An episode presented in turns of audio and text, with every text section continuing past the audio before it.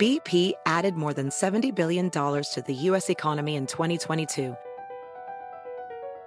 Investments like acquiring America's largest biogas producer, Archaea Energy, and starting up new infrastructure in the Gulf of Mexico. It's and, not or. See what doing both means for energy nationwide at bp.com slash investing in America. Reese's peanut butter cups are the greatest, but let me play devil's advocate here. Let's see. So, no, that's a good thing. Uh, that's definitely not a problem. Uh, Reese's, you did it. You stumped this charming devil.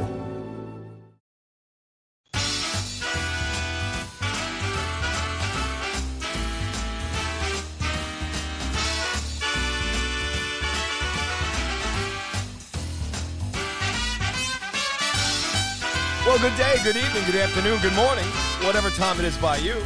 Welcome to Line Drive Radio.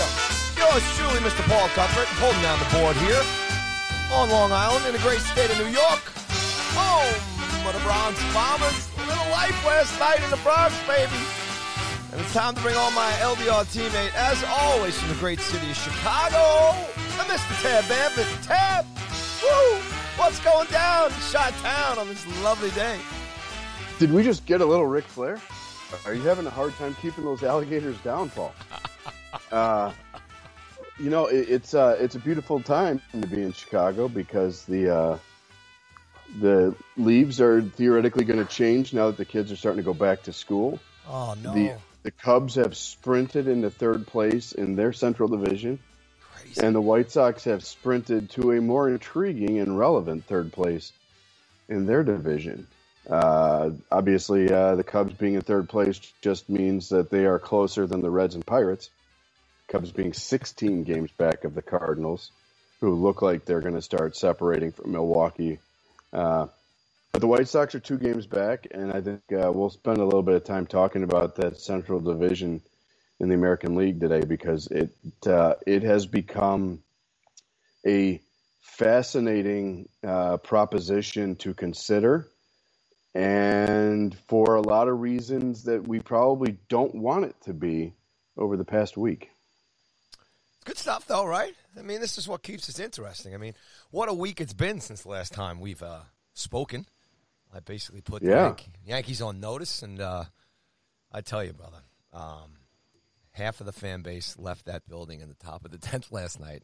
Half of the fan base, including me, turned off the TV last night. Look, hey, the way things have been going for the pinstripes lately, you kind of understand it, right? I mean, look, they you look at playoff probability, you go to ESPN or one of those sites that gives you playoff probability. They're basically a hundred percent lock, right? There are three teams, four teams in baseball that have playoff probability of greater than ninety nine point nine percent of getting in, and it's the Dodgers, Mets, Astros, and Yankees.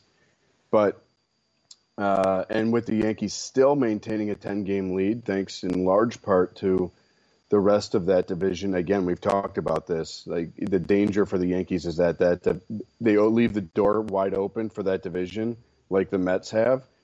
But the difference is that the National League East has crept up into the rearview mirror for the Mets, especially the Braves. But the American League East, you know, right now the Yankees have, including last night's thriller, uh, are three and seven in their last ten, and they've only given up two games to the Rays. The Rays are five and five in their last ten. The Jays are three and seven. The Orioles are five and five, and the Red Sox are five and five. So even when they look like crap, they're hanging on to what they got. But it goes back to what I talked about last week. Last week we were like, ah, they got to watch out for that number one spot, and now they're three games back of the Astros for the number one spot in the American League.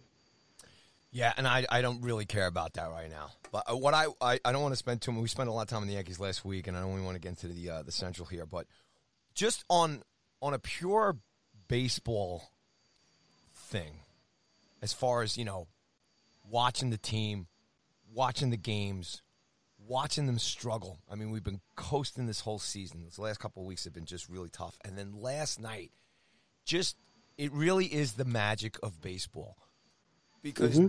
Chapman comes in there and it was just a nightmare, you know.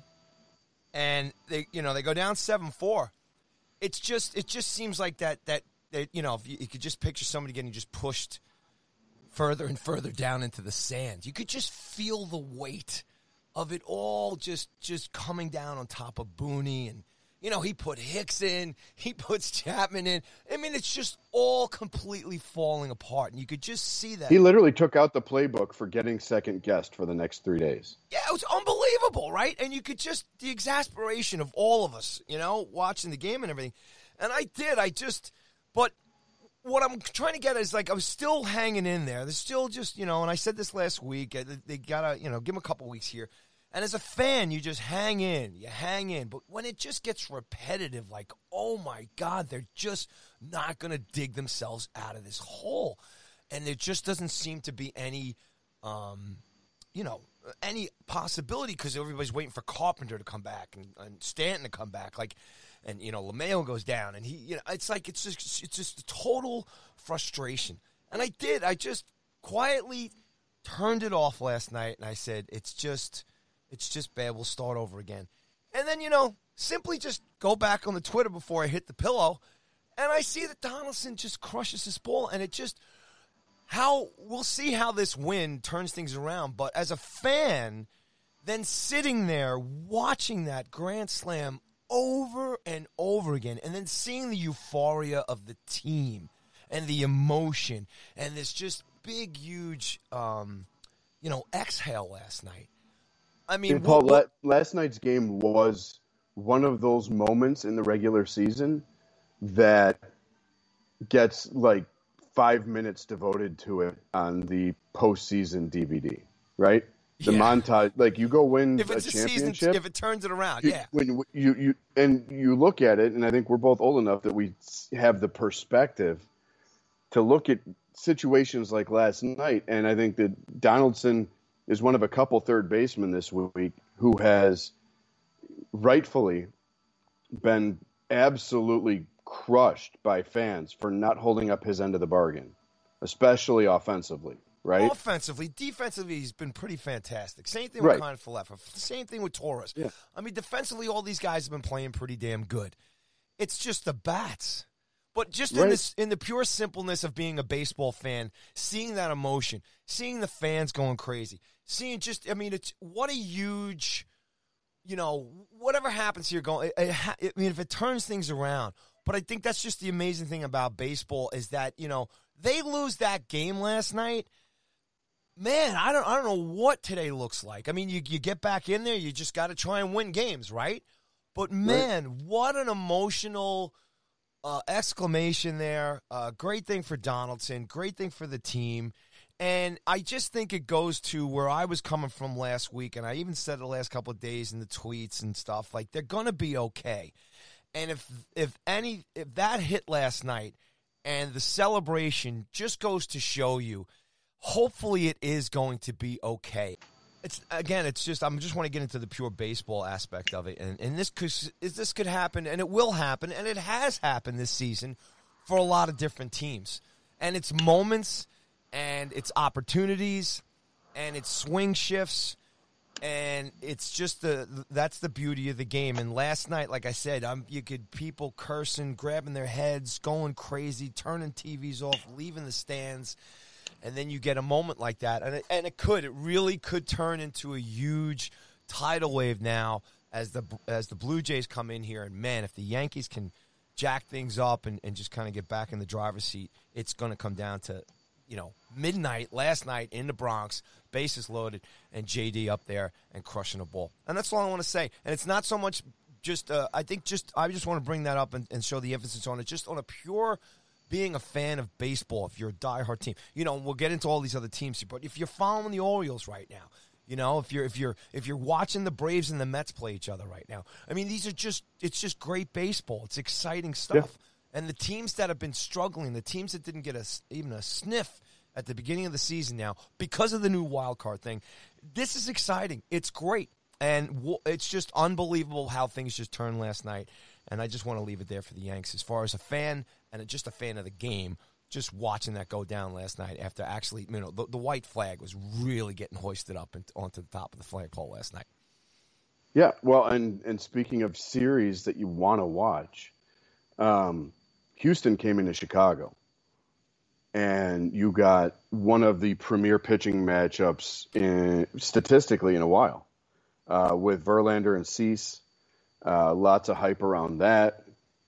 Uh, you know, handful of times in the last 50 years or so that you've had two guys with a sub two ERA with at least 20 starts into a season going to work against each other. Um, just and I, I alluded to it uh, with Donaldson, the other third baseman who's just been getting absolutely crushed by fans in his city for his lack of offense has been Yoan Moncada mm-hmm. in Chicago. And this is a guy that expectations have been high since the Red Sox signed him out of Cuba, and he's shown flashes, but there have also been times that you're frustrated as heck, right? And you're waiting for that moment from a guy and you got that from Donaldson last night. And the first two games in the White Sox Astros series, the script played out almost identically, with Moncada coming up in a tie game in the bottom of the eighth and delivering the knockout blow. And it really felt like, you know, as from a White Sox perspective, with Luis Robert having ongoing issues with whether it's a hand wrist issue or uh, the blurred vision issue that cost him a few weeks. You know, they, they've they've had every injury excuse known to man, but when you have injuries, you need the guys that are in the lineup to step up. And we've talked about the La Russa stuff. There was a viral vid- a viral video that popped up earlier this week of a fan in the front row next to the dugout yelling at Tony La Russa to pinch run Engel for Jimenez and you know Abreu's already in the box and the pitcher's getting set and he's got to call timeout and go get Engel out there and everybody's like, oh, the fans making the decisions, and even on the post game, like Ozzie Guillen and Gordon Beckham are laughing and they're like, that should be a promo for the team, like sit in the front row and you too can manage the Chicago White Sox. and and you know you laugh about it and La Russa's like, oh, I know the matchups, I'm I'm fine. Sure you do, Tony. You fell asleep before a game even started a month ago, but. Um, but but here's what makes the Central so fascinating. You, have got Moncada starting to wake up. The White Sox have been hot. They went they went on a heater here. They won five in a row. They're six and four in their last ten. Uh, before last night, which Moncada came up in the same spot again last night. They were actually chasing one, but they had two on in the eighth, and uh, he struck out on just a gorgeously painted 99 mile an hour fastball in the absolute bottom outside corner of the zone. Um, and look, it's baseball. You're not going to get it every single time, and getting it two days in a row is miraculous. Three days in a row, you're going to write a book. But now you got the White Sox sitting two games back of Cleveland and one game back of Minnesota, who have won three in a row, but they scuffled for a bit in there. And what's interesting here with this whole situation is both Cleveland and Minnesota have uh, probably taken their checkbooks out and had a conversation with the league office in the past week or so. Uh, Minnesota lost a game on an overturned call at the plate. Uh, runner was ruled out. Team challenged. And the booth in New York ruled that Gary Sanchez had blocked the plate illegally, and they gave him the run. And then uh, just in the last couple days, Cleveland had the exact same situation hit them, where Javi Baez is sliding into the plate and Austin Hedges tags him out. He's called out on the field. You get a challenge, and it's overruled, and they lose that game. And if you heard the comments from Hedges after the game for Cleveland and Rocco Baldelli, the manager of the Twins, after that game, they were almost identical and it, they were furious, and they've got every right to be furious because this isn't, with all due respect to, uh, you know, where the Detroit Tigers are at, or the Oakland A's are at, or the Cubs and the Pirates are at. This isn't a guy blowing smoke about uh, the integrity of the game, even though the game is effectively meaningless for the team because they're not. You lose a game there, it's one of 80, 90, 100 games that you're going to lose over the course of a season. It's just one more game that you lost, you know, throw throw the mark on the wrong side of the ledger and move on kind of a thing. These are two teams that are in the thick of a pennant race with a White Sox team getting hot at the right time chasing both of them, and they are they lost games that could prove to be critical. Yeah. Because of something that was completely out of their control, and frankly, that the Hedges call I understood a little bit more on the overturn than I thought Sanchez was clean on his. Um, you know, but th- this is a rule that was put into place. It was collectively agreed to by the Players Association and the owners after Buster Posey got hurt, and that was a devastating injury to a superstar. And obviously, when superstars get hurt, that's when rules start to change. But there has not been consistency with how it's called on the field or the review booth in New York. And these were these were a couple games for teams again in the thick of a playoff race that had game changing moments that could directly impact their playoff hopes changed by something that was completely out of their control. And you know, Paul, I'm sure that you've you've seen everybody blowing a gasket here uh, over it in the last couple days, and I think when you see calls like that happen, all it does is put up the radar of every other manager in Major League Baseball that this is something that shame on me if I don't if a guy gets tagged out at the plate. Now, if you're a manager, shame on you if you don't challenge because you don't know which way it's going to go, but you might as well give it a shot because the way that those two were overturned and the way that managers and catchers especially are almost universally blasting the way that that rule is being interpreted – you almost have to. And unfortunately, it's going to take the decision making off of the diamond, and a guy's going to make a decision and tell the on field crew what the decision is through a headset. And this isn't safe at first base, and the pitcher can just go, you know, get a ground ball double play or strike a guy out and get out of it, wiggle out of it. This is directly leading to a run being put on the board. And, you know, Paul, I, I don't know where you're at on it, but I, I am not a huge fan of the way that New York has interpreted the rule. I agree with both Hedges and Baldelli. I think that we need to have you know some personal accountability for whomever it is in New York who gets to sit sight unseen and make these decisions without having to face the music, the post game media, uh, you know, the pool reporter coming in and asking pointed questions. The pool reporter who gets to talk to the umpires can say, what happened, and the umpire who meets with that, you know, pool reporter is just going to say New York changed their mind. There's no the accountability rightfully is not on the on-field crew here, but it's the it's the Wizard of Oz, if you will. It's the man behind the carpet who is making this decision, and it doesn't feel like there's a whole lot of uh, ownership of the calls that are being made via review.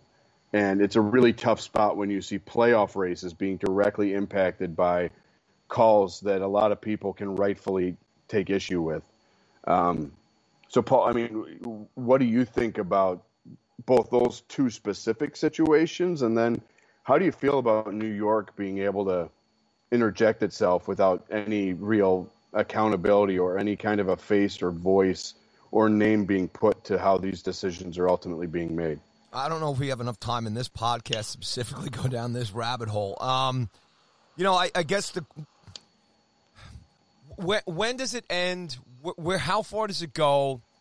You know, the the whole human element of the game, as far as the umpire crews on the field, and and this you know proposed transition eventually, whether it's laser strike boxes next year or you know, you know, using the New York and, and you know video review and challenges and everything else you know, weighed up against how many times it happens game in, game out, inning out.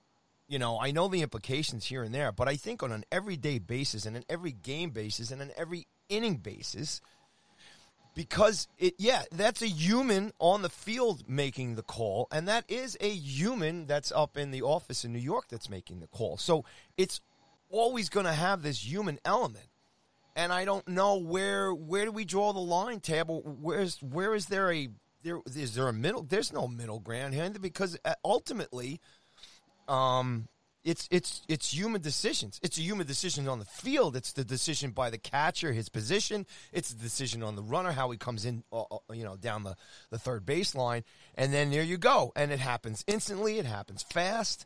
It's it's also the throw, whether the throw is coming in from a relay or that throw is coming in from the outfield. I mean, this is impact. This is like NASCAR crash kind of stuff. You know, who's the guy who caused the you know the 16 car collision there? And was it the driver's fault or was it the wind?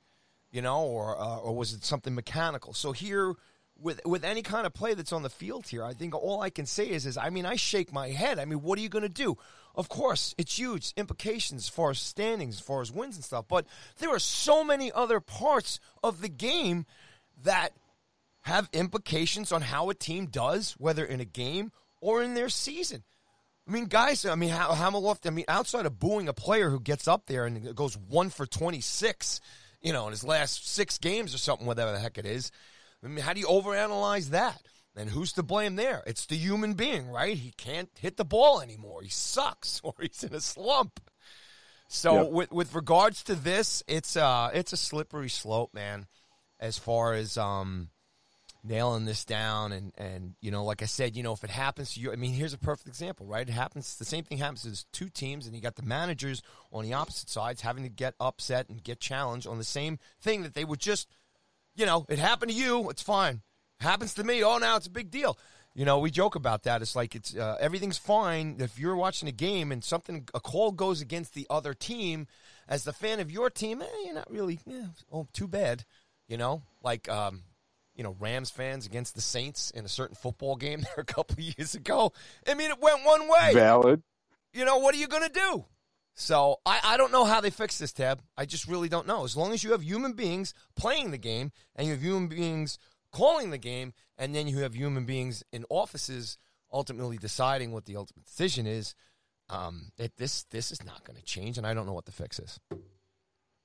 Yeah, it's really hard. I, I you know, as far as the fix goes, it, it's a work in progress. I think replay review in every sport on the macro continues to get better as you have more camera angles, higher definition views, the ability to slow stuff all the way down and reverse it and really take a frame by frame look at stuff. But it's when you have the big moments, like you brought up that playoff game between the Saints and the Rams, and these two instances in baseball. I think the biggest thing for me is give me some players are held accountable.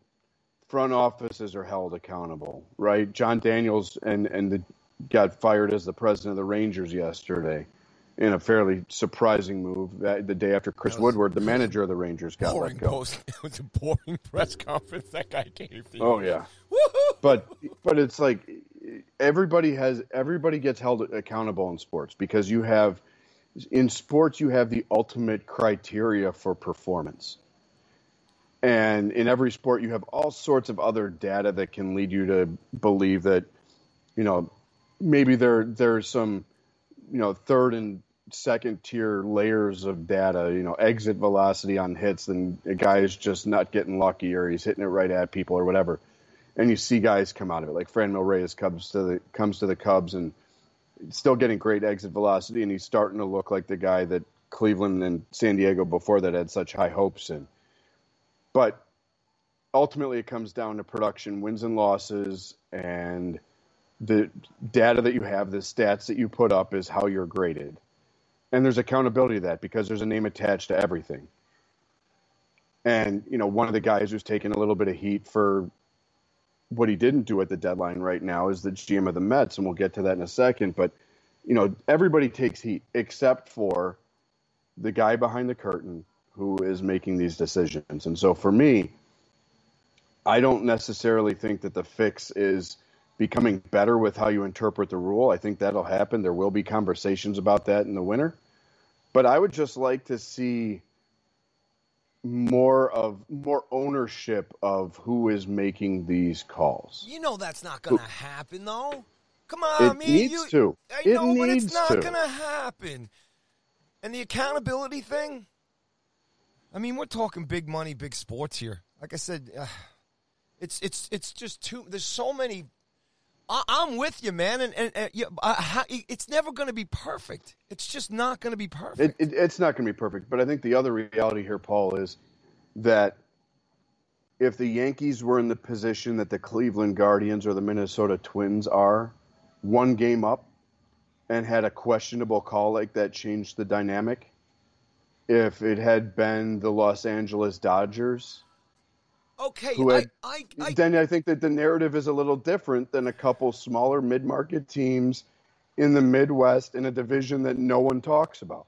But that's the same thing where you got maybe well Gerrit Cole's in here and he's he's he's giving up uh, you know home runs in the first couple of innings. He's the hundred million dollar freaking star who's not you know doing his job out there, and the Yankees are losing that game just on the fact that they have a bad player. So now when you turn around and you start bitching about calls that you're not getting, I just think, like I said, it all kind of one way or the other evens out. Maybe the Guardians, if they played better baseball, the White Sox played better baseball at the beginning of the season, they wouldn't have to worry about these plays at the plate. If, that, that's the other thing I'm I'm throwing the different angle, and I think that's how. I mean, I know you know, and everybody else knows it's never going to be perfect, but I think that's the I think that's also too as a, as fans, as sports fans now, we want everything to be perfect. The calls have to be perfect. The plays have to players have to be perfect. You know, I mean, this is this is what it comes down to. The Yankee slump here. I mean, they could do no wrong for the first seventy games, right?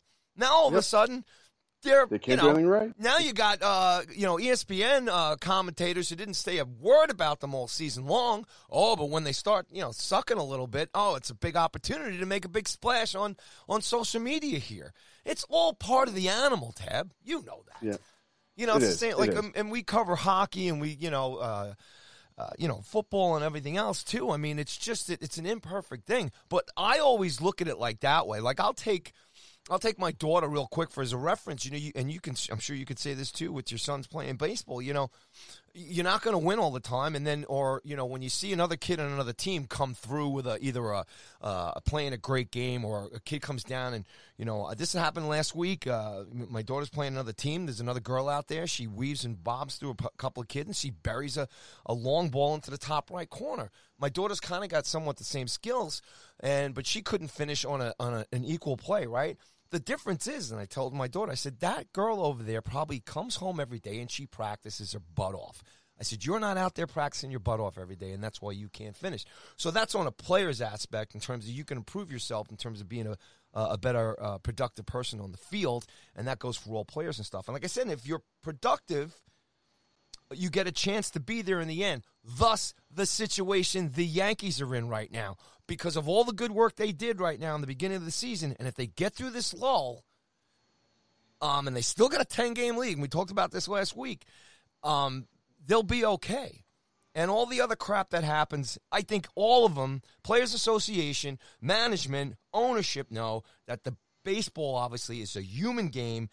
A lot of guys involved here, and there's going to be things that just are going to ruin games and ruin chances to get in. But if you win, if you hit the ball, if you get people out, and you put wins in your column, then stuff like this doesn't matter. Then that's and that's just the imper- imperfection of the game. But like I said, get out there and win. Don't worry about what Yep. the refs doing. Don't worry about what the umps are doing. Go out there and win. Yep, I'm with you on that, and uh, and you're right. And you know, to transition a little bit out of that, and I'm you made it. I think the best point that you made is if you had if you are Cleveland or Minnesota, and you had taken advantage of the schedule that you had, and the fact that the White Sox were just painfully, desperately chasing mediocrity and doing everything that they could to make this division interesting, even though on paper I think everyone thought the White Sox would win it. Running away this year, much like the Yankees and Astros are. If you'd handled your business and won a few more games, and if you're Cleveland, you're more than eight games over 500. If you're better than one game over 500 on the road, you, you, that single win out of 162 or loss isn't magnified as much as it is Absolutely. now. Yep. Now the flip side of that is your Mets uh, in New York here, um, who by the way They are not my uh, Mets. You keep saying that. I am not a Mets fan. the, y- okay, so your Mets uh, are a half game in front of Houston right now, for uh, the second best record in baseball at 76 and 42. They are three games clear of the Bronx Bombers in that regard. But they've got problems because the Atlanta Braves, who are four and a half games back, are eight and two in their last ten. They're going to get Ozzie Albies back here at some point. Their pitching is starting to work, and uh, they are seventy-two and forty-seven. So the second place team in the National League East now is percentage points behind where the Yankees are at. And with what the Braves did last year, I think that that rearview mirror at Citi Field was showing things that were way the hell closer than they appear for a long time based on how last season fell apart. And if you're the Mets, you got to be a little concerned. Look, you know, Scherzer goes out and pushes last night. They got DeGrom tonight. So if you're a Mets fan, you're like, look, you know, last year the problem that the Mets had was DeGrom's the ultimate stopper. And uh, when he goes down for the le- second half of the season, you don't have a stopper, and you're begging guys like Carrasco and Walker and Marcus Stroman to carry the mail and you don't have that guy to go out there and just dominate a game and end a losing streak by himself. Now you've got Scherzer and DeGrom is back, so you've got two stoppers in theory. But the first two games of the series that the Mets had, and look, you know, Brett Baty coming in last night in his first major league at nice bat, moment. Hit, hitting a home run, and his family's losing their minds. That was really cool. You love to see that. Um, and it was a big win for the Mets because the Braves put it on them hard in the first two games of this series. They outscored them by two touchdowns, Paul. And that's not ideal if you're the Mets. You have games where that happens. I mean, look, after last night, the Mets are seven and three in their last ten. The Braves are eight and two, so they're almost break even with that four and a half game lead here. And again, they got Degrom going tonight, so theoretically, you know, in their minds, they're going to break even in this four game set with their two horses going to, going to the bump. But here's the concern if you're the Mets. There were a lot of people that looked at that rotation, and Chris Bassitt's been terrific, and obviously DeGrom is back, but the GM didn't go out and get a, another starting pitcher to give him a little bit of depth, to give him the option to go to a six man. Houston's looking like they could basically roll with a six man because they got McCullers back, which is not an equivalent of DeGrom, but they were rolling five and they got a, a stud back. And so now they can roll six. The Mets got DeGrom back and now they're rolling a five. And they felt pretty good about the five that they had that they could roll at the time. But you also have to keep in the back of your mind that DeGrom has had these issues over the last couple years you got to bank on the fact that you know you cannot absolutely with a 100% certainty say that you're going to get every five days a Degrom start the rest of the way. Scherzer's dealt with some stuff himself. He's he's not 28 years old anymore. So a lot of people felt like the Mets should have gone out and gotten a, another starting pitcher, and they didn't rightfully want to trade Baty or Francisco Alvarez, who in some people's eyes is the number one prospect in baseball now, potential superstar catcher.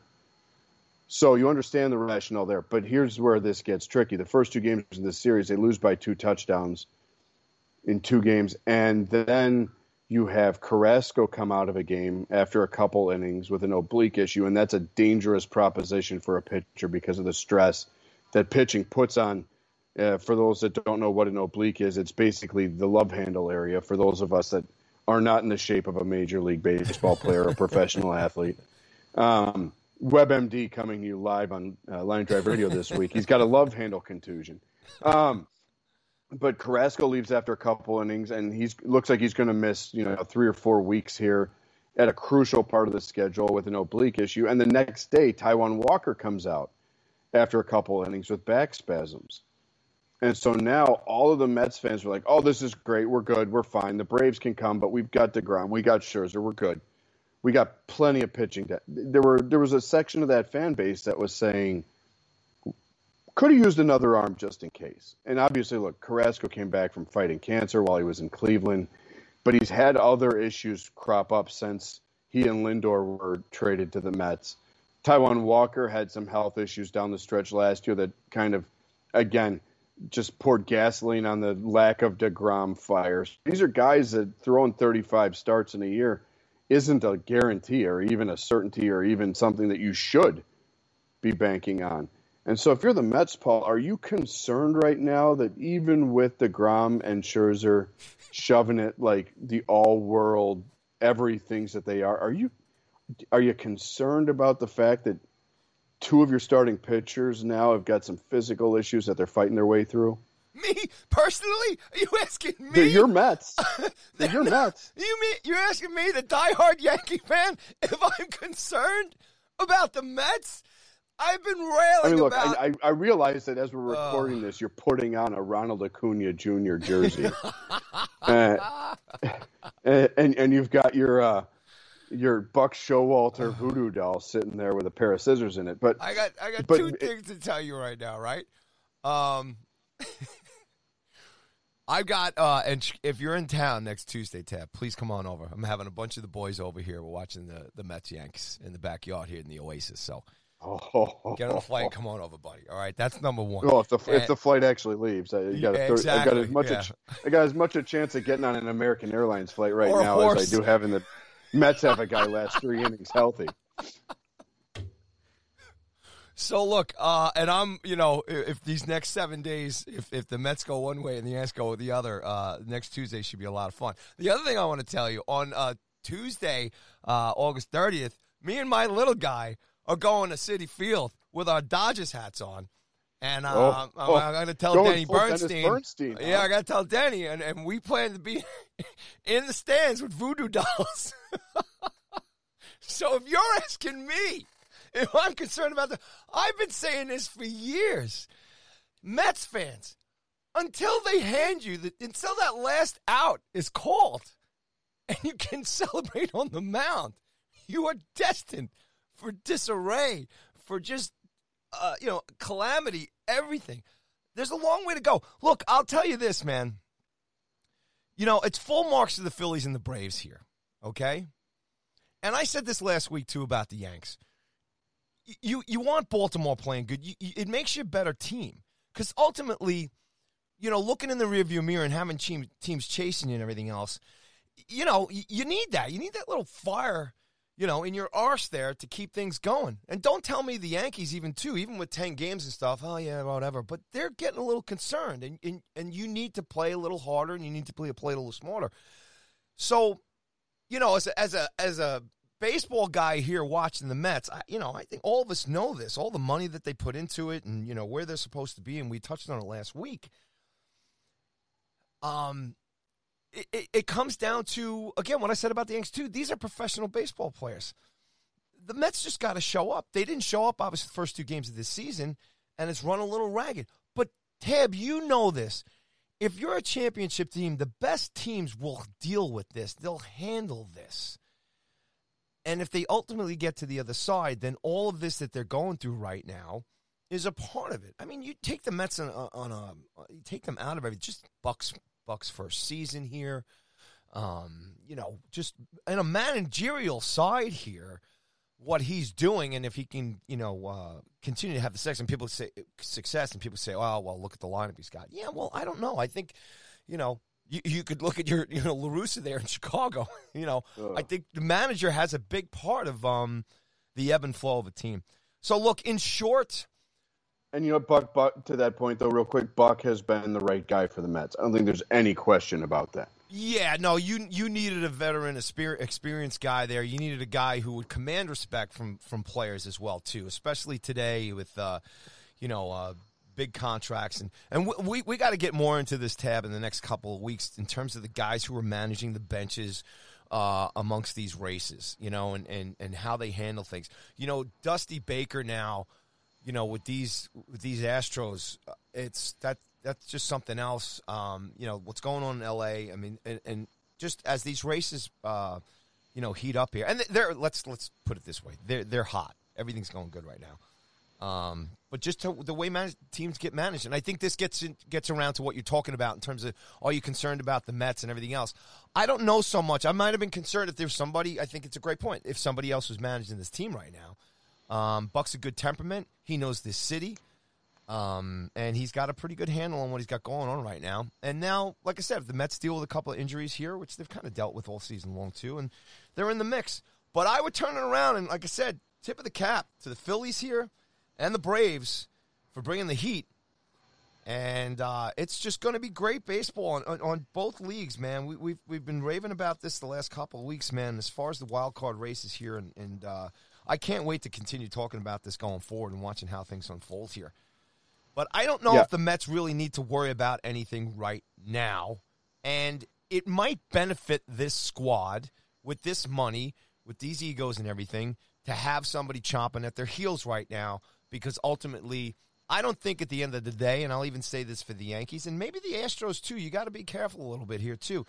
You don't want to coast too much, Tab, especially when you're getting down to it because I think you need to have a little fear and understand what's at stake here.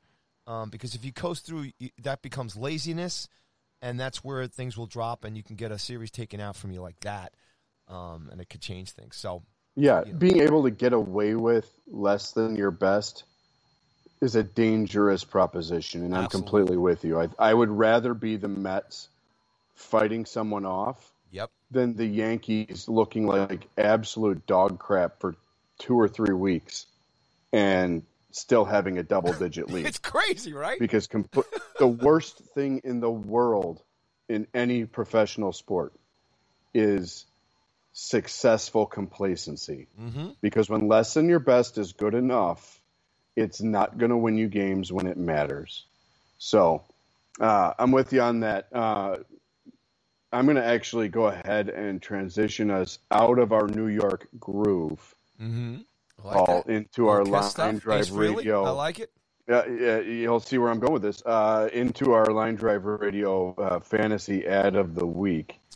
Um, uh, out of the New York groove into Cincinnati, where uh, an outfielder who's been banged up for a while by the name of Jake Fraley Mm, wow, has hello, bravo, ascended to the uh, he's uh, reassumed the leadoff spot for the Reds, who just lost Joey Votto for the rest of the year. It sounds like he's got some health issues that he's going to have to Can go I get just say cleaned up. real quick? I love the name Joey Votto. I don't know why, but maybe Yeah. in, a, in a new Sopranos reboot or something like that, I think Joey Votto should be a character name. And you know, it just it, it, it, I wish that he'd played in Minnesota because Vado it's not just it it feels like a name that that Minnesota accent would really do some justice to. But uh, he, he's one of our favorite Canadian Mounties, and he, he's I think that the on-field conversation that he had with the broadcast booth at Fox was terrific during the Field of Dreams game. But uh, but he's he's out. But Jake Fraley's back in. He's owned in only five percent of Yahoo fantasy leagues. Uh, but he's uh, he's batting 364 over the past week with uh, 417 on base percentage. He's gone deep twice. Again, he's leading off for a team that has absolutely no expectations or aspirations of doing anything special. But this is a, a young dude who's trying to make himself into a, a viable long term play. Uh, in the last week, 22 at bats, three strikeouts, two walks. So the ball's consistently getting put in play. Uh, and this is an offense with Jonathan India again coming back from injury as well. That I think he's going to be able to take some advantage of a schedule and a division that really isn't that good beyond St. Louis and even Milwaukee's fighting it right now. Um, so our fantasy ad of the week here on Line Drive Radio is Jake. Don't call me Ace Fraley of the Cincinnati Reds. Uh, if you need some outfield help, if you've got guys getting dinged up, uh, he would be a tremendous addition.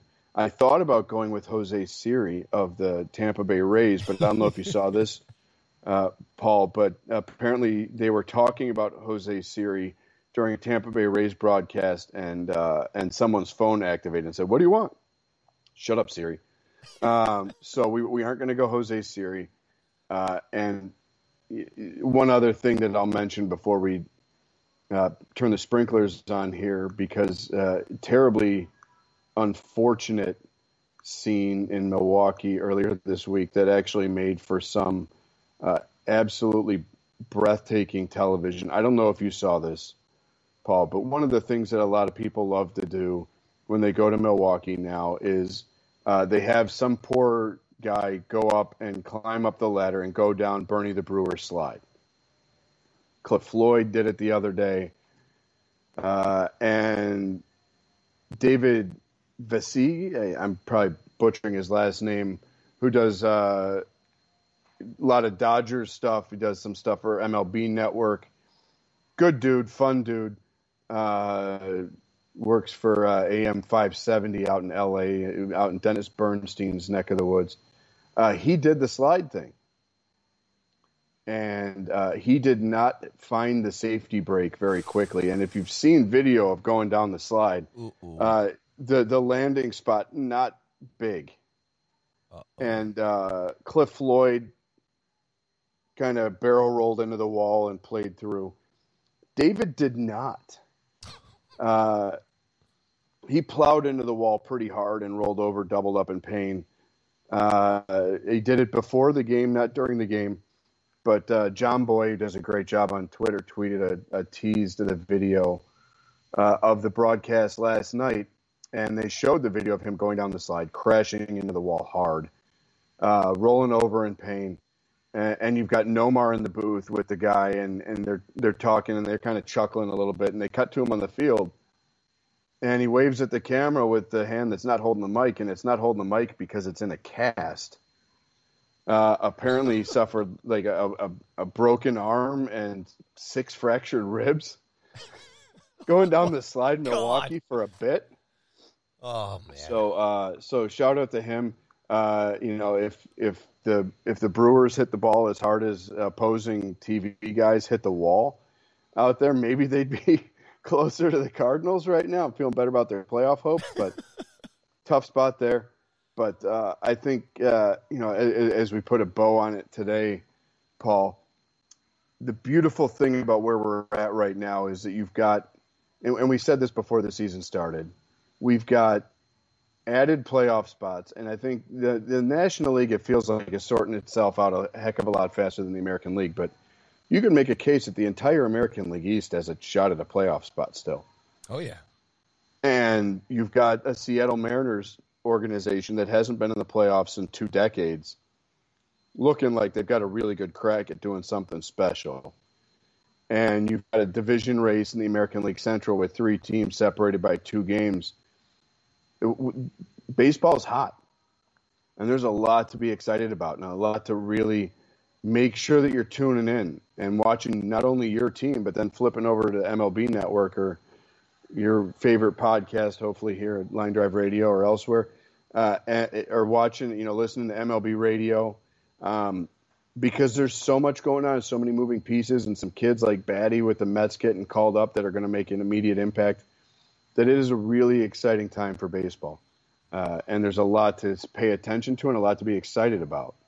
And I think that's what we do this for. That's why we love it, and uh, that's why we do Line Drive Radio. Absolutely, absolutely love it, man. And I'm excited for these uh, these next few weeks coming up. Tab, I'm going to do something real different on the way out the door here. And again, the invite is still for you next two uh, in two weeks. Yeah, the next Tuesday, right? Come out and watch the Mets Yankee game. I'm going to read you my invite to my buds to come over to this game next Tuesday to watch the game here in my Oasis. Okay, gents, you are invited for a backyard Mets Yanks game viewing, shindig, and barbecue at my house Tuesday, August 23rd. Doors open at 5:30. Game starts at 7:05 p.m. This will obviously be weather permitting. Name calling and shop chop busting will be allowed. Violence only yeah. permitted if the Yankees lose. Any Mets fans choosing to come must sign a waiver at entry. Bring your own spirits, food and soda pop provided. Best, your brother Pauling. throwing the non-disclosure agreements out there if you're a Mets fan. Look at this. What are you, uh, Steve Cohen's uh, office call? you know, I, I, I love it, and you know what? I'm all in for the chop busting. You know what? If I can't get American Airlines to take off on time, maybe I'll FaceTime in and just give a couple Mets fans the business. You uh, got it, but yeah, we got to do that, man. Well, we'll, uh, we'll make that happen one way or another. But look, kids, you know, as we uh, as Paul loves to say, hit the sprinklers and close up the concession stands. Uh, do yourself a favor, watch a game, uh, and I and encourage everyone. League World Series this weekend. You got Little League World Series.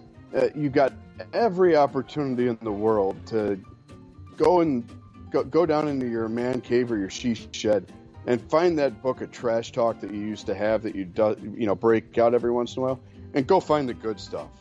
And find somebody who cheers for a rival team. Keep it clean. Don't make it personal. Leave people's family out of it. But feel free to throw some crap around because i'm all in for the trash talk paul. Yeah baby and a big shout out, first Long Island team in 41 years, Massapequa Coast, Long Island, baby. Kicking it off Friday night. Go get 'em, boys! And as Tab says, and I say every week, play ball! Woohoo!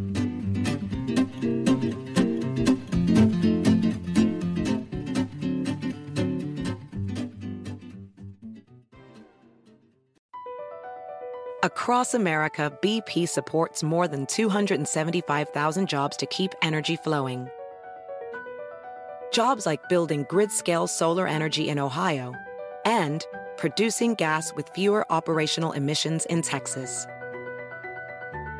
It's and, not or. See what doing both means for energy nationwide at bp.com slash investing in America. Reese's peanut butter cups are the greatest, but let me play devil's advocate here. Let's see. So, no, that's a good thing. Uh, that's definitely not a problem. Uh, Reese's, you did it. You stumped this charming devil.